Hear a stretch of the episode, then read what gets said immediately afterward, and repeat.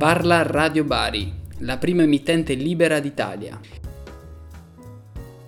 Per sei mesi, dal settembre del 43 al febbraio del 44, al civico 247 di via Putignani, l'emittente trasmise le prime forme spontanee di resistenza contro il nazifascismo. Io sono Benedetto Dabicco e a 76 anni da quel laboratorio politico e culturale vi guiderò in un viaggio alla scoperta delle storie meno note del Novecento pugliese Insieme a me il professor Vito Antonio Leuzzi, il direttore dell'Istituto Pugliese per la storia dell'antifascismo e dell'Italia contemporanea. Episodio 2 L'eccidio di via Nicolò dall'Arca.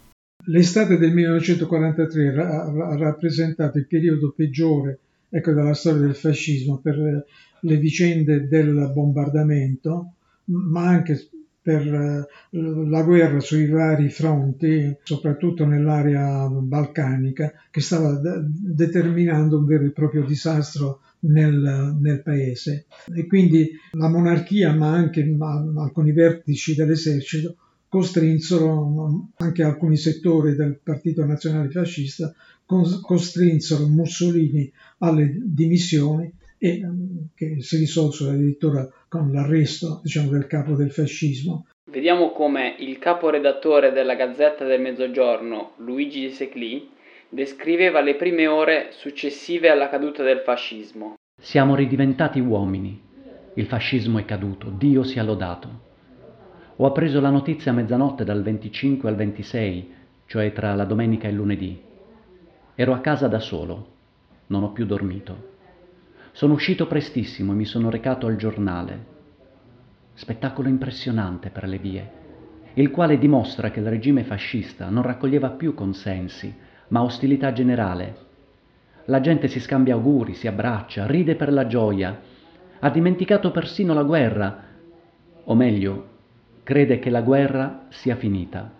Tra il 42 e il 43 ci furono arresti di massa e arresti soprattutto di figure intellettuali, tra cui addirittura un sostituto procuratore eh, del re, ma um, noti eh, filosofi, molti insegnanti, addirittura studenti de- delle scuole. E quindi questo era un clima fortemente repressivo, per cui la notizia della, del crollo del regime aveva determinato molte attese nella, nella città e anche una mobilitazione, perché si aspettava ecco, la scarcerazione degli oppositori del, del regime. Al governo del paese era il generale Badoglio e un gruppo di generali che eh, avallarono diciamo, il clima da, di stato d'assedio. Ognuno riprenda il suo posto di lavoro e di responsabilità.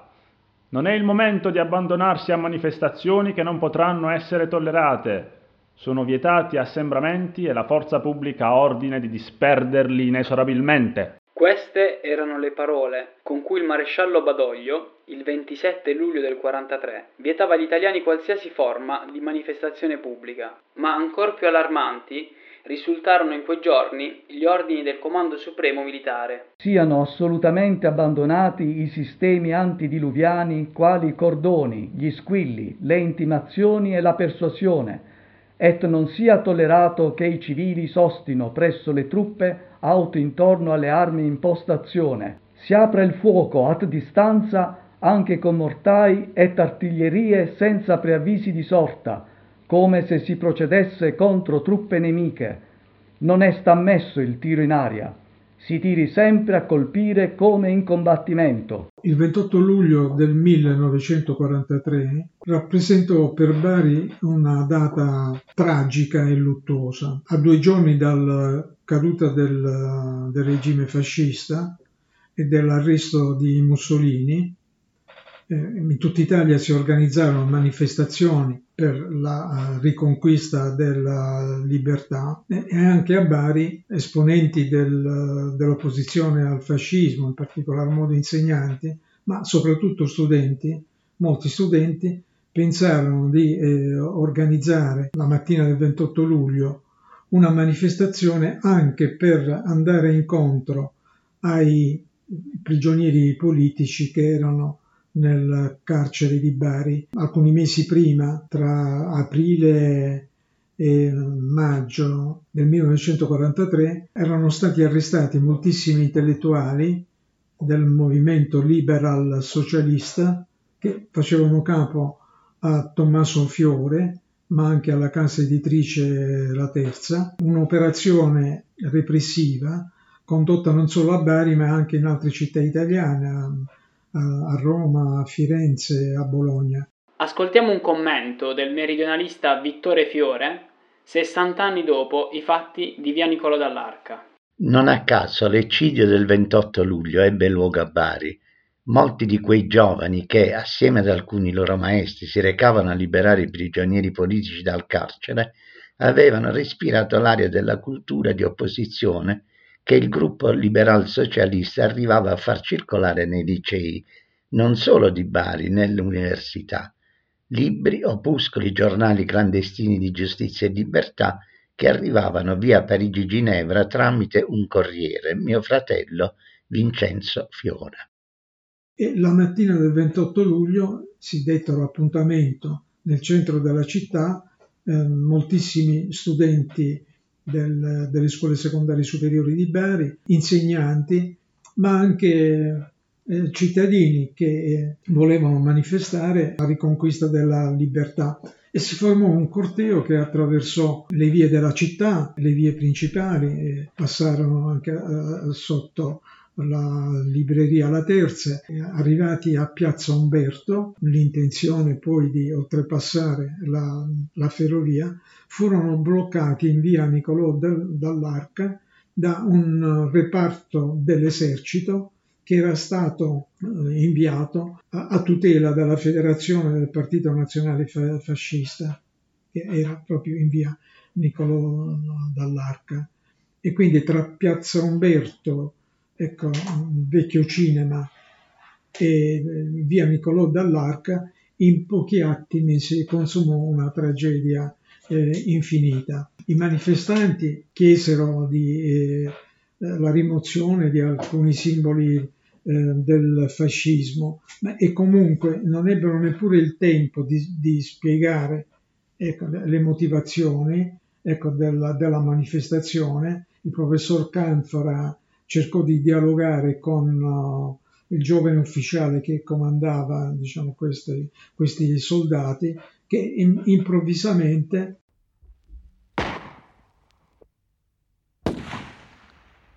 eh, furono sparati alcuni colpi di pistola e, e, questo determinò una violenta reazione dei soldati che erano schierati come se si fosse in guerra, ma anche di altri militari e si iniziò a sparare anche dalle finestre della federazione.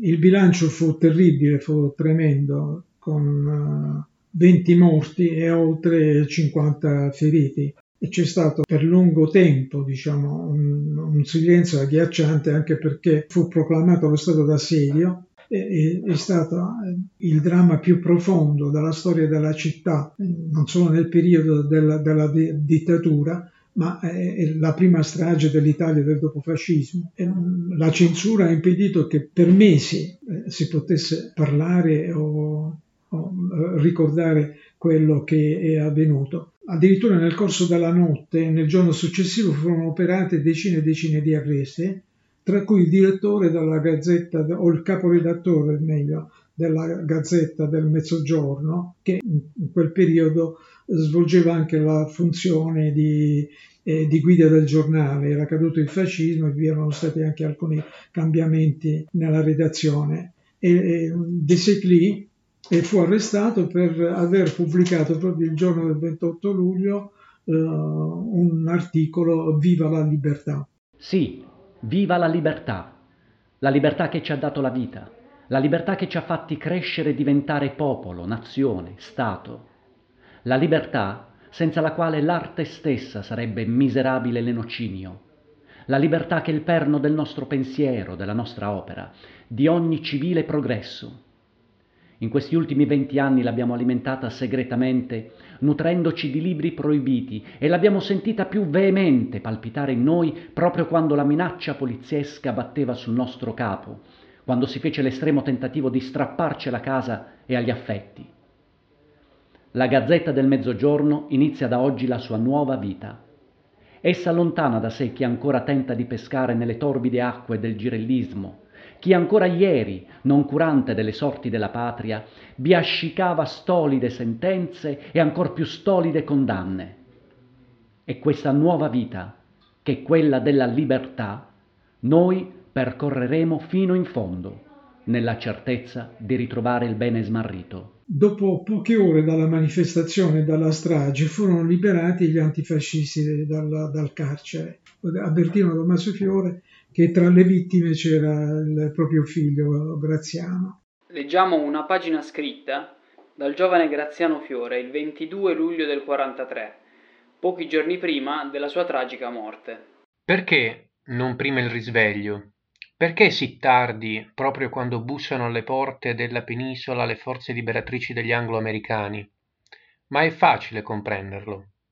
Ora si vedono con l'acqua alla gola, fra poco le loro nefandezze, le loro disonestà verranno a galla, e quindi è meglio coprirle con un po' di finzione. Che la terra si sprofondi sotto i vostri piedi, che non siete degni di calcare questa terra, uomini abietti. Quanti malfattori, quanti omicidi imploreranno il perdono? Giustizia sia fatta su questi uomini. Non si guardi ad amicizia o parentela alcune, tutti passeranno ai tribunali ai tribunali ove sarà fatta vera giustizia, tenendo conto del loro passato. L'onestà provata di certi uomini ai quali sono stati fatti i maggiori torti, ai quali sono state inflitte le maggiori sofferenze, verrà a galla. Parleranno di loro gli amici, i parenti, la terra calcata da loro, le piazze, che ascolteranno in tempi migliori le loro giuste, oneste, grandi parole. Fratelli, per quella giustizia, per quella libertà che sarà consentito dare e far trovare ai nostri figli, siate pronti alla riscossa. Quel giorno tutti quelli che avevano un'arma, diciamo, spararono e spararono su, su un corteo inerme, su giovanissimi, su addirittura persone in fuga.